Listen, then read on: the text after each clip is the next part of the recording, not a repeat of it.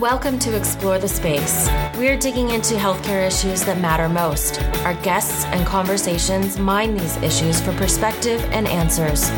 There is a gulf between healthcare and our communities. This is the place to talk about it. Now, here's your host, Dr. Mark Shapiro.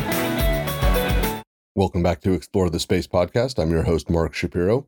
Before we get to today's episode, a thank you to Lori Bedke and Creighton University for sponsoring this episode. Creighton University believes in equipping physicians for success in the exam room, the operating room, and the boardroom.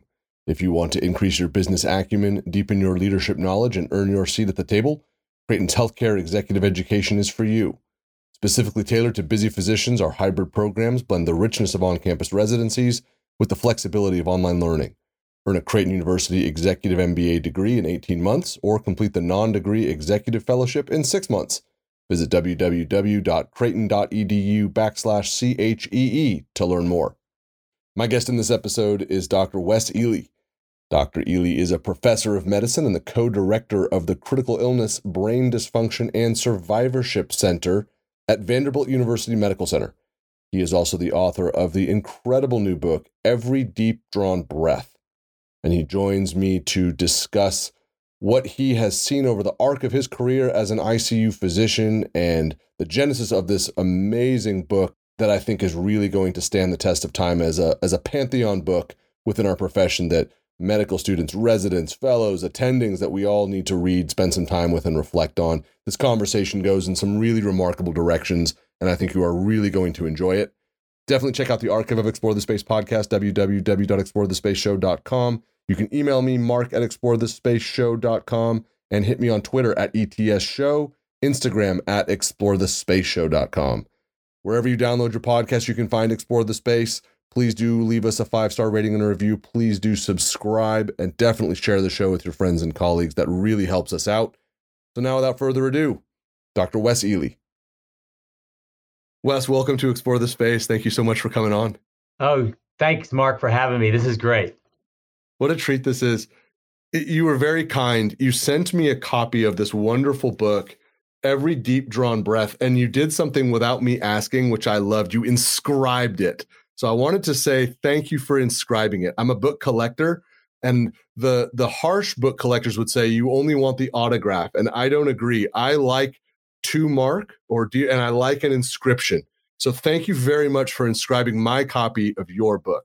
Well, let me tell you why I did that because I've been following you on Twitter and your podcast, and I have been so inspired by the way that you bring out the best in stories and you teach us that humanistic side of things. And I just felt like I had to make it personally to you for that reason. Well, I'm delighted that you did that because now it's a like a proper pantheon book. So you read me right, and I really, really appreciated it. And I, I love that you kicked this off by the introduction of storytelling. We like to talk around books when people come on who've written a book because I want people to go to your book and say, "I'm going to buy it. I'm going to download it. I want to," because that's how we keep the book industry thriving. We got to sell books. There is so much in it. Um, I don't even want to start with the book. I want to start with your Twitter feed from today. You said something on Twitter that I loved. You wrote a very long thread this morning and you made a comment in it that we have to recognize when technology is a false solution. I stopped when I read that. In the profession of medicine, we have to realize that when tech, when, not if, when technology is a false solution. Can you set some context for me? It's a massive statement, and I absolutely loved it. It resonated very deeply with me. Absolutely. Can you set some context around that? Yeah, I, would love to. You know, early on in my own career, before I had all this gray hair, I thought that you and me both, buddy. I thought technology was my job. Like I yeah, really did yeah. think that. I thought this, yeah. this is my job. The technology is my job. And in, in every deep drawn breath, I talk about how the first patient, Sarah Bollock, dies, and I had nothing to do for her. And the second patient, Teresa Martin, you know, I had everything to do for her, and she lives, but she lives this trashed life. Eh, she has post intensive care syndrome. She can't even walk. She has rocks in her elbows and knees, and, and, and she's just all scarred up. And technology was a false solution for her because we pushed it so far that it injured her beyond repair. And the whole rest of her life, and she was in her 20s at the time. She spent in wheel in and out of wheelchairs. And um, so let me tell you the last part of, of the answer to your question, which is the term malignant normality. It's a very interesting term, malignant normality. This guy, Lifton, wrote a book and he used this term, malignant normality, to indicate when we begin too much in society or in medicine to accept something as the norm when it is a dangerous norm to accept. And I think all too often, Mark, we think that our harm will come from an errant central line or a bad intubation or you know something like that when really our harm actually more often comes from accepting usual care as good when it actually needs to be greatly modified to make things safer for patients. It's an incredibly compelling way to think of it, especially when we think about how steeped in technology every step of care delivery is now, and how that is part of our training, and how residents look for jobs based on which EHR they used in residency because they don't want to have to go through another EHR training again. How the technology is so normalized and how the technology that is part of these unbelievable interventions that we can make we can get lost. It builds its own momentum. It becomes its own weather system. And we are, lose track of the ones that we're actually the ones in control of the weather system not the other way around.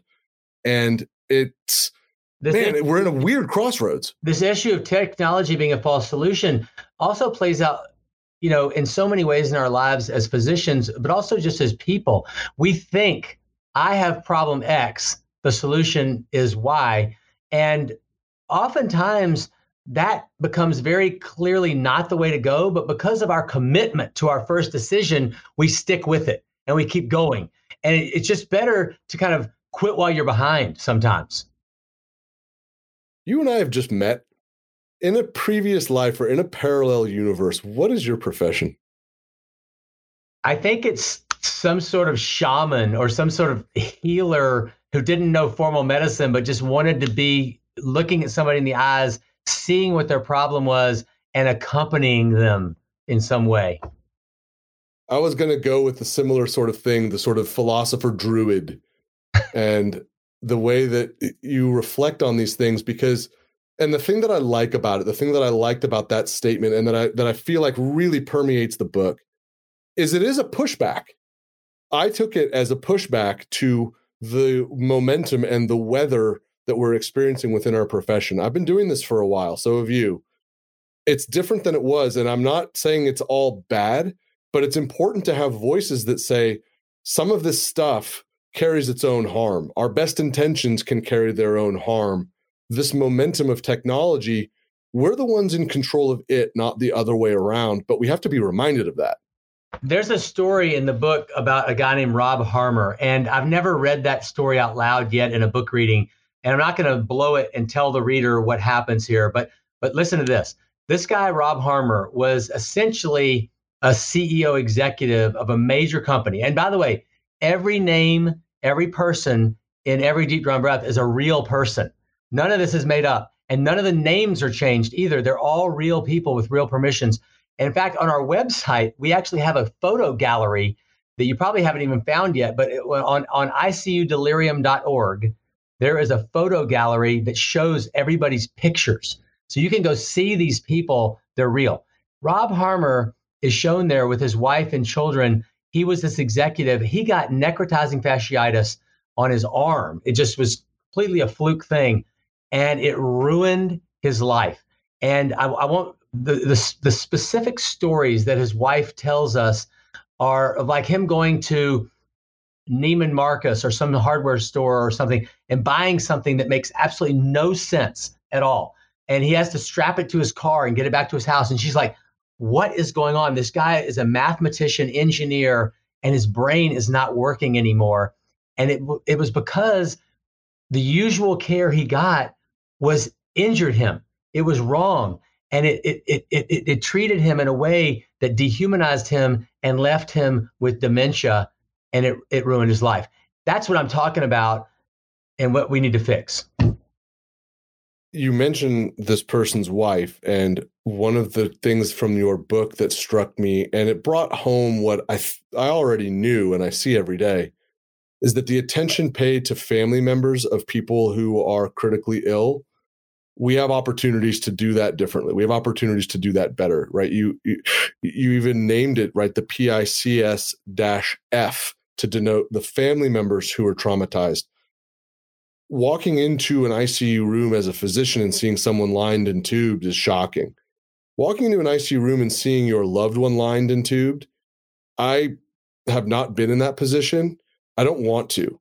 And I can imagine that it would be extraordinarily traumatizing. And I wanted to just say to you, first off, I am grateful to this book and to your work for putting that under specific onto specific relief so we can really say that while we're accounting for what's happening to this person their family is legit being traumatized. It's not because anyone's doing anything wrong, but the the the context in which they find themselves when they walk into the intensive care unit and find their loved one, holy smokes. And we have an opportunity to care for them too. Two contrasting quick anecdotes, if you don't mind. Is that okay? Please. Fred Reyes was a patient who got COVID. He's in the book. And he was a, a Mexican American who had a lot of prejudice in his life. He gets COVID, comes into the unit. Um, I was helping take, take care of him. His wife is not allowed up there yet. We're still in lockdown visitation wise. She, Sharon, his wife, became the first COVID spouse allowed back in Vanderbilt. And but the day before she got allowed in, she got a call from one of our team members, and she was on the phone with him for three or four minutes. And then they were said, okay, well, good talking to you. And she said, wait a minute, wait a minute. Th- that's all. That, what, what, that's what, what more? And the person said to her, well, I mean, I can tell you 10,000 things, but, and she goes, yes, I want to know the 10,000 things. That quote stuck in my head when she said, yes, I want to know the 10,000 things. We are harming them by keeping information from them. And it's actually something that Rana Awdish and I wrote about in our, in our Washington Post editorial op ed about family visitation, we talked about it as two types of injustice testimonial injustice and epistemic injustice. Testimonial injustice is when we silence someone, and we know that we silenced people all through COVID by over sedating them and immobilizing them. But it's also epistemic injustice. Episteme is knowledge. And so epistemic injustice is when I hold knowledge that I don't give to the family member. That's not fair to them. And we have to do better next time. You know, there were people who thought that I might get lawsuits from this book. You said it's a pushback. People were worried that people would sue on this book. Now that none of that has happened since the launch of Every Deep Drawn Breath, and I don't think it will because I think people recognize that this is a call to arms to do better, not something that needs to go into the court system. I, I certainly took it that way that it is from the place of we have been through much and we've been through the pandemic and obviously the covid-19 pandemic informs your book. And from that comes opportunity. It's not a place of like trying to trash one element of our profession or uh, policies that were made or things like that. Like we were all doing the best that we could in extraordinary circumstances. There's lessons to be learned from it for the next time it happens. I am curious to know this book i get the sense was has been a, a journey of some years how much of the book was done when everything changed and the COVID pandemic hit full force? And how much did you then have to pivot, change, amend, or just keep on going, adding in the stories, emotions, and experiences born of the last two years? Yeah, I I would put it at 50-50. I, I okay. you know, there it's been a decade. I've been doing this research for delirium and, and ICU acquired dementia yeah. for 20 years it's been a decade that I've wanted to write this book, but I knew I couldn't write it until we had solid answers about antipsychotics and things like that. And we'd really built the ABC DEF bundle.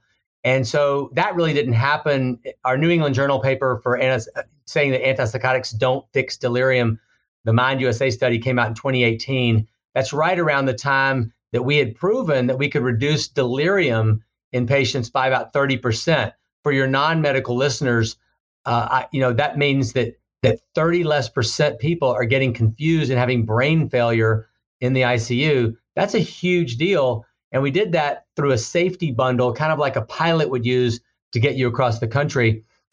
And I was about halfway through with all of this when COVID hit.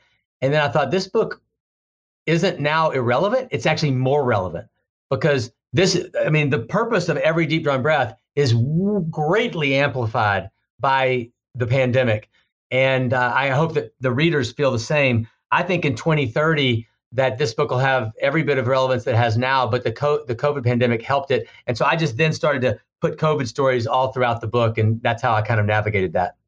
So I get the sense then that the the kind of the I guess the wireframe of the book, the the narrative arc of the book was pretty locked in, and then the anecdotes fit in nicely to amplify the points that were already being made. That's how I did it. Scribner yeah uh, you know, the, the editors and the publishers at Scribner were were very much into this book, and they thought it was going to be something that that could help people. And I appreciated them for doing that. And then when the pandemic hit, they were like, "Now it's even more important. Let's let's keep going." So that's and that that was fun to pivot like that as an author. I wrote, you know, I, I get up at four or five in the morning and write a lot of times for a couple of hours, and and uh, that I was just really thankful that I didn't finish this book before the pandemic because I, I think that that the scary stuff that happened with COVID uh, made it a better a better message for the reader. I, I, agree, but it didn't feel shoehorned in either. It felt like, I, like I said, I felt like as I read it that there was a natural progression. We you you were already writing the book when this new extraordinary experience of the pandemic entered all of our worlds and it folded itself into the narrative. It's not shoehorned in, but it's also not just about that. And I actually really like that about the book because it it could have been more clumsily done, and it's not. Oh, and we worked. I mean, I worked so hard on this. It was a total life journey. And you know, the reason was this book is not for me. I'm not making a penny off this book.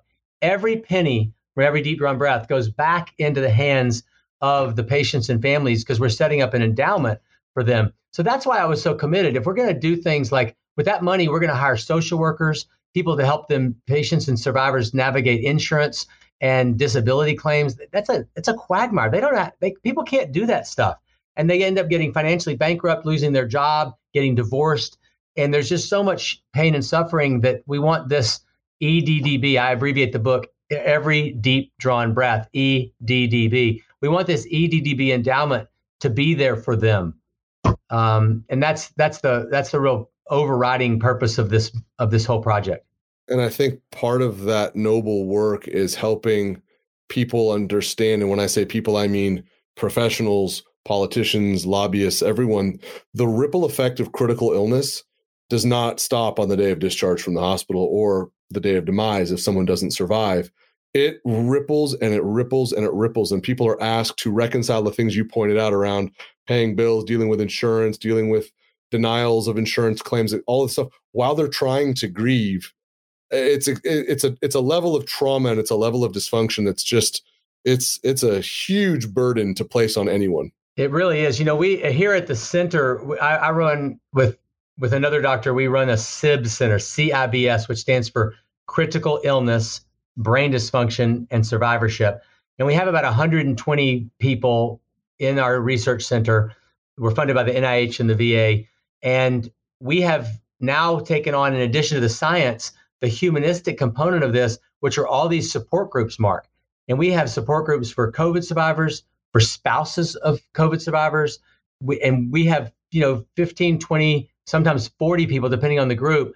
And they're from all over the country and even the world. And they grow. And we're now expanding to many different groups so we can keep them a manageable size. But in those groups, Mark, what happens is that people share the most personal and intimate ways that they are suffering. And I myself am a person who attends Al Anon. I don't mind saying that out loud. Al Anon is an anonymous program, but I'm allowed to say that I go to Al Anon.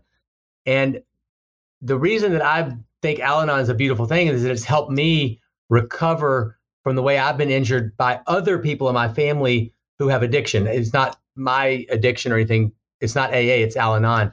And um, and in our support groups, a lot of them are in recovery from their critical illness. And the concepts that people need for healing and recovery are really more similar than they are dissimilar across different types of injury.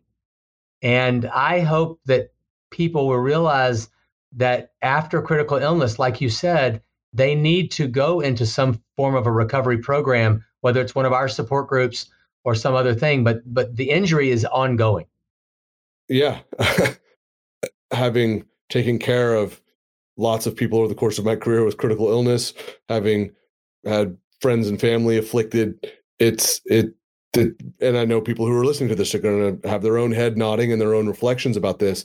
And the journey through the book, it's it's evocative in many ways. And the two things that actually really jumped out for me are, and in speaking with you too, the two words that leap out are time and energy. Hmm. And time leaps out at me because you said you wake up at four o'clock in the morning to write your book, and then you're going to go to the ICU all day during a pandemic. The way the depictions of you and your teammates interacting with patients and their families demands a lot of time, requires a large investment of time. And when you have an ICU that's full, pandemic, no pandemic, we know ICUs in the United States in general are always, if not close to max capacity. In parallel, there's a requirement of energy to execute on all of that. And our energy we know is finite.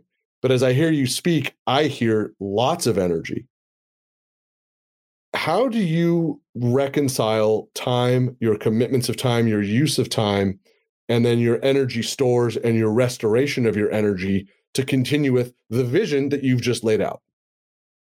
Thanks for asking that, and uh, I I love to learn from listeners too when they if they ever want to email me and tell me what they do because they might disagree with what I'm say, about to say. But you know, one of the things about the journey in the book, and the book is not about me, but I do reveal some personal things it's a work of narrative nonfiction, so it's about the patients. But one of the things that I reveal is that I, I'm I'm also processing shame and guilt of my own early time as a physician when I was too distant from patients.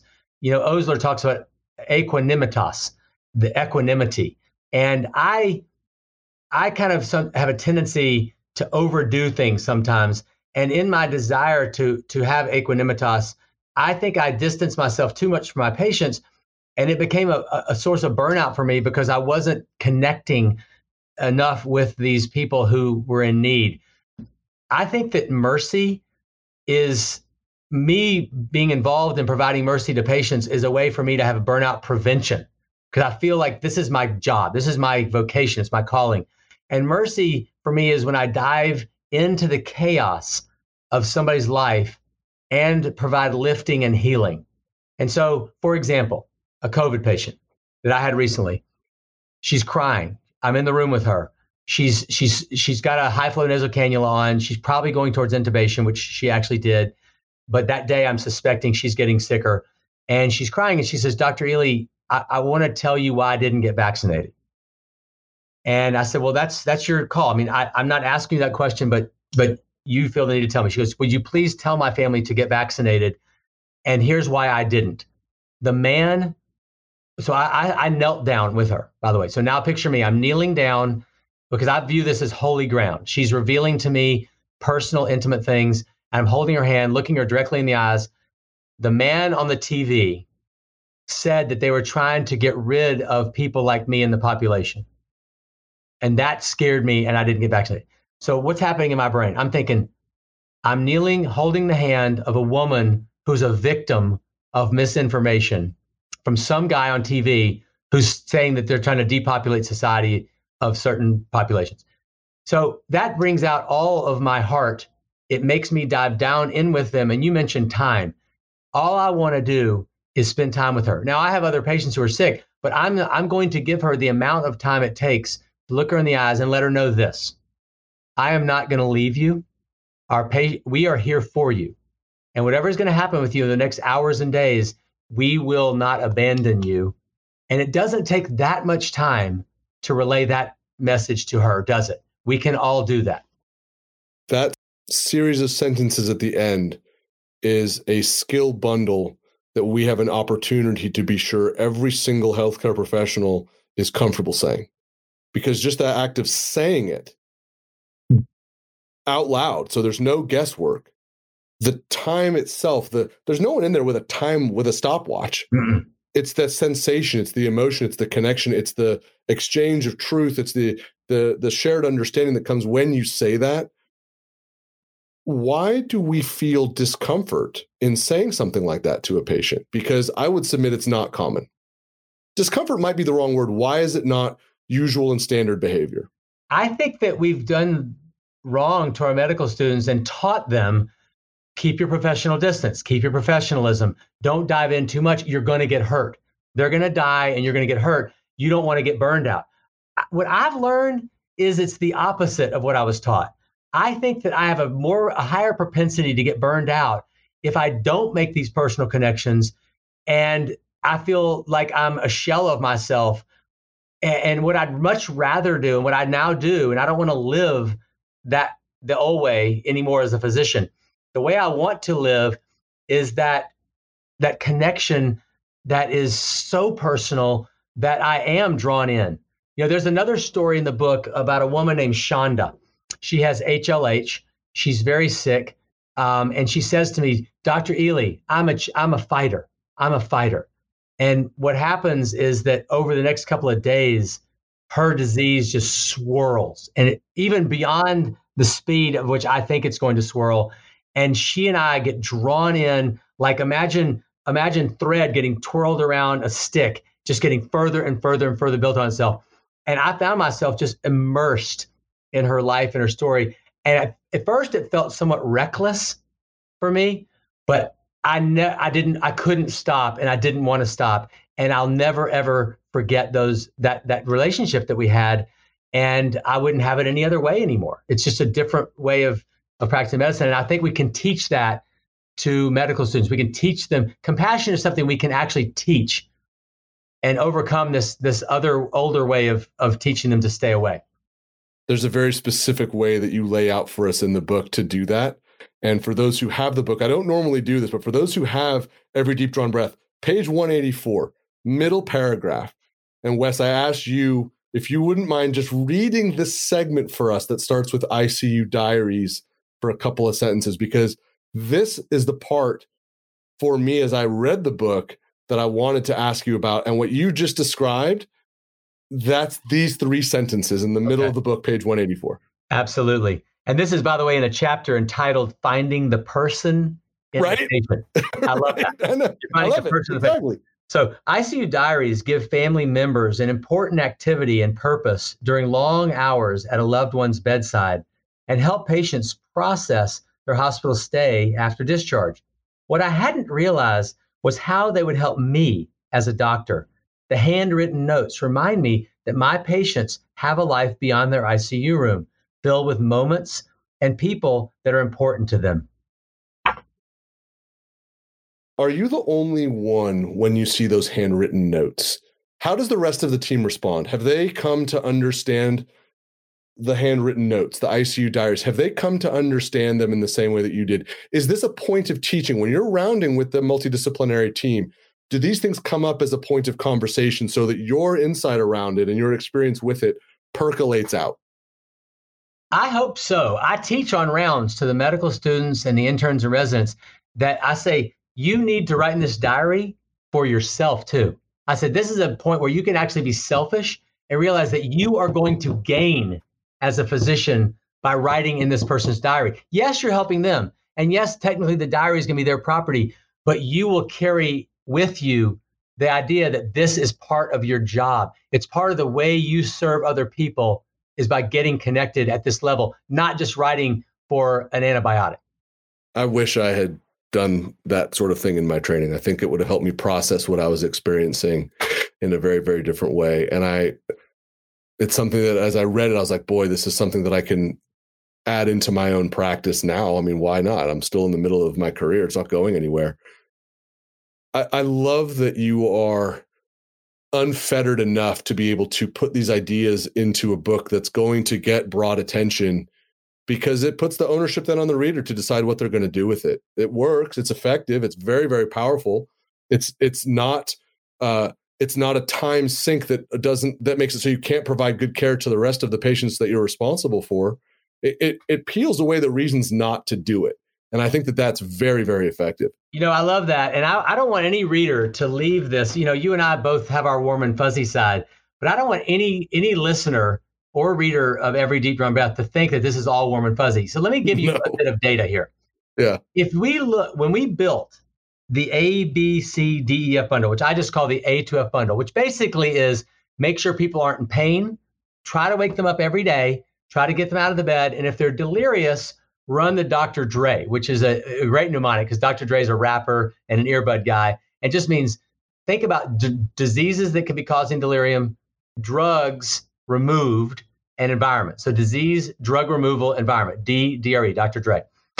When we built that, it was built on 35 to 40 New England Journal, JAMA, and Lancet papers. So very robust, and about 400 total peer reviewed papers.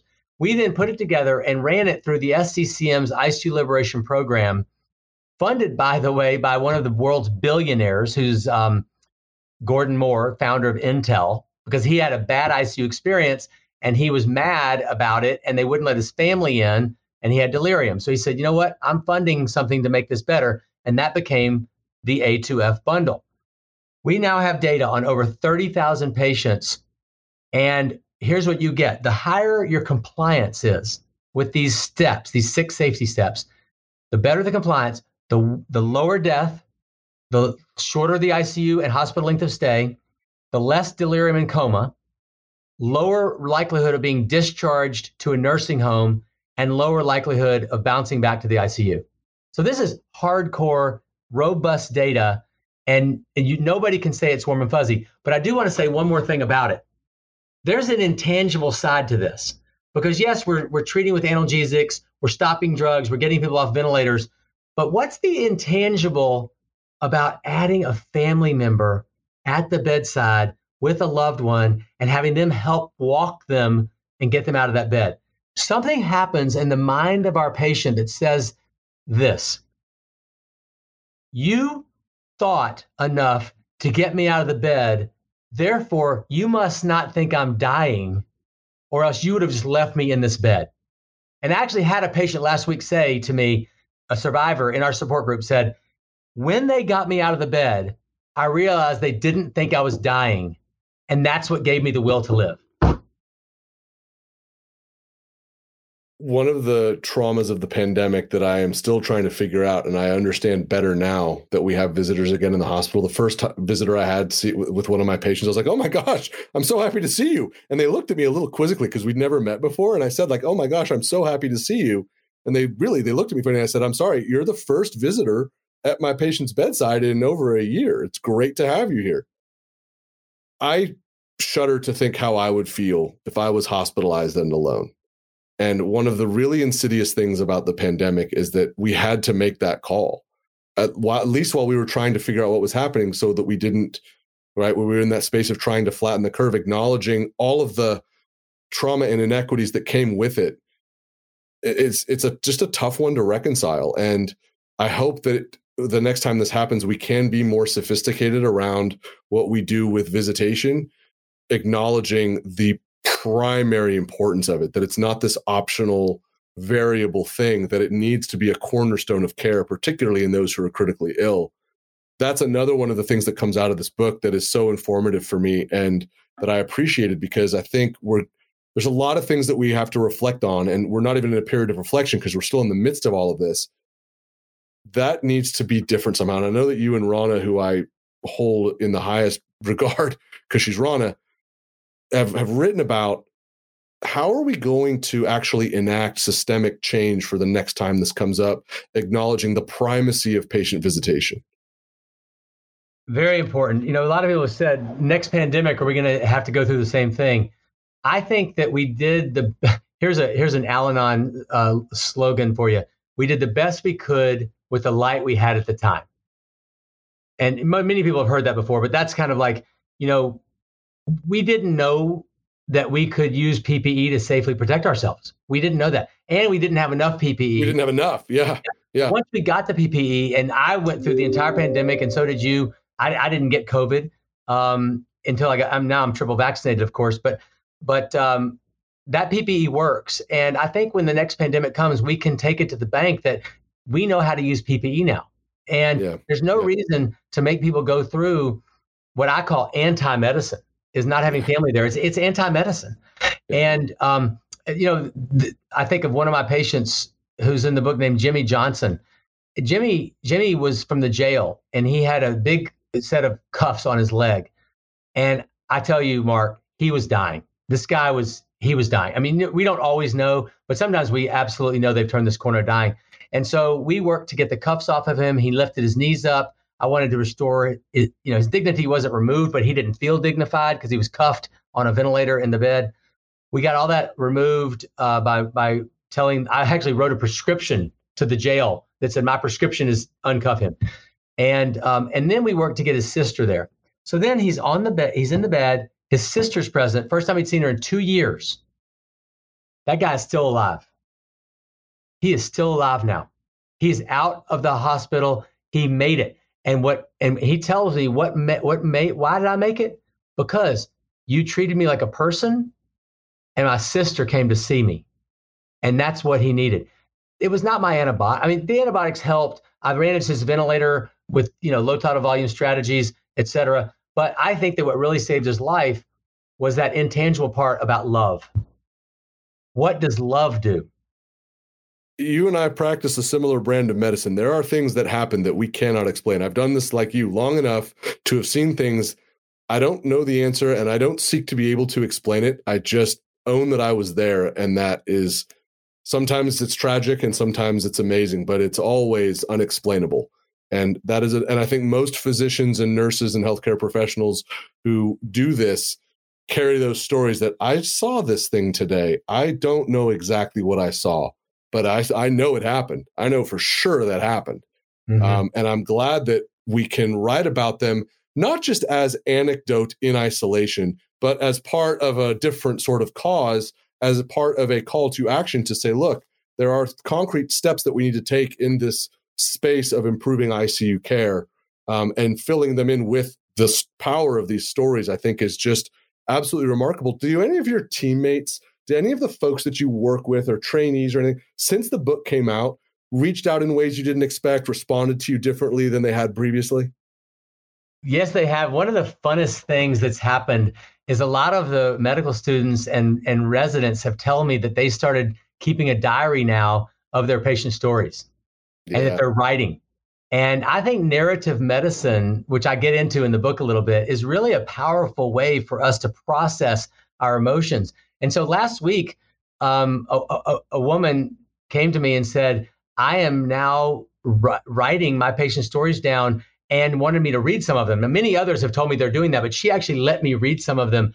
And we sat down and and I went through them with her and I said, Now, why did you write that? And what was important about this story? And why did you?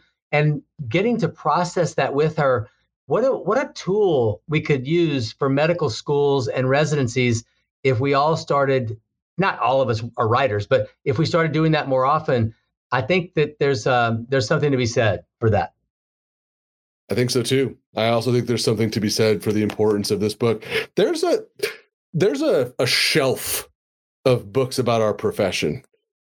It's it's it's it's not that large. It's the shelf that I keep of the ones that they're of a moment, but they'll stand the test of time. I don't know if that if that makes sense, but they're mm-hmm. they capture a moment in time, but they will stand the test of time.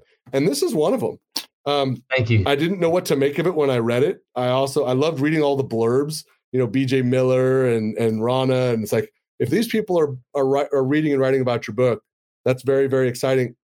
It's good for us to keep these um, milestone books, these touchstone books, because they capture that moment in time, but they also are illustrative of just sort of where we are hoping to still go. And so, congratulations and thank you for doing that because we needed that for where we are. And we'll refer to it as we go forward. And hopefully, those who are moving through their careers early stage the the contemplative stage about whether to enter the profession those who are having a hard time with why are they still in the profession after all they've been through it's tools like every drawn breath that will hopefully allow them to find a place of restoration, a place of energy and passion so that they can continue on a road that feels good to them. So thank you for doing that. You're welcome uh, so much. You know, I, I want to just say that when I was a young boy and um, and I was working on a farm and I, I worked with these pickers And I talk about this at the beginning of the book, but I, I was reading Maya Angelou's book, I Know Why the Cage Bird Sings, and she was silent. She was she she had years of her life she didn't talk,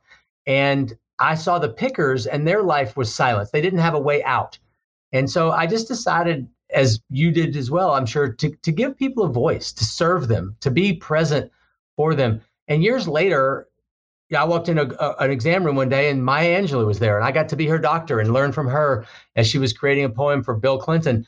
At the end, when writing this book, she's of course deceased now, but in writing this book, I got to meet her son, Guy Johnson.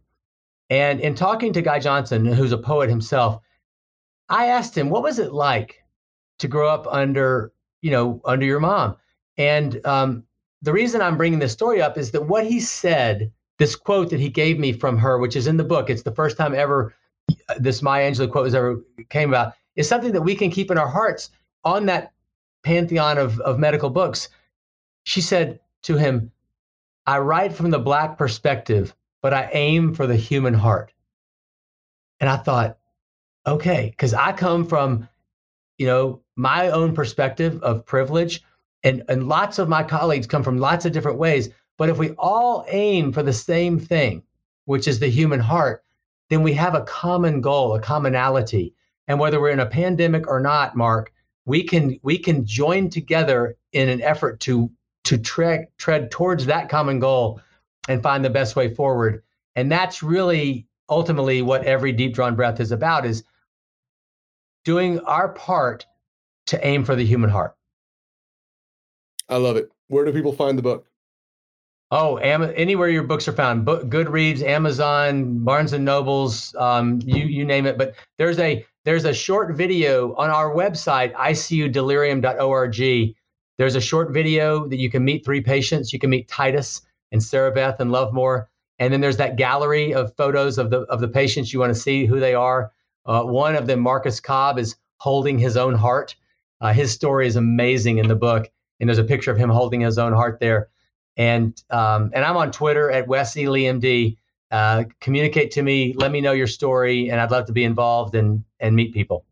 And we'll have links to all of that in the show notes. Wes, what a treat. Thank you so much for the book, for putting that time and energy into it. And thanks for coming on to talk about it with us. This was phenomenal. Thanks, Mark. My privilege. My thanks once again to Dr. Ely for joining me on this episode of Explore the Space podcast. Links are in the show notes. You can go there and find a link to his website and also links to find every deep drawn breath. If you have the opportunity to get yourself a copy and read it, you definitely should. And if you are in an environment where you work with students or residents or fellows or anyone else making their way into the ranks of healthcare professionals, offer them a copy or talk with them about it, see if they've read it. It's it's one of those books. It's worth spending the time on. My thanks also to Lori Bedke and Creighton University for sponsoring this episode. Learn more about Creighton's Executive MBA and Executive Fellowship programs at www.creighton.edu backslash CHEE. And thanks to you so much for listening as well. Lots more great content coming up. We're going to finish 2021 strong. I promise you here at Explore the Space Podcast. Definitely subscribe wherever you'd like to download your shows. You can find me on Twitter at ETS Show, Instagram at Explore the Space Show, and you can email me anytime, mark at explorethespaceshow.com. We will be back soon with more great content. Until then, take care. Bye bye. Thank you for listening to Explore the Space. Visit us on our website, explorethespaceshow.com, and please subscribe to our podcast on iTunes. Follow us on Twitter at ETS Show, and you can email Dr. Shapiro by writing to mark at explorethespaceshow.com.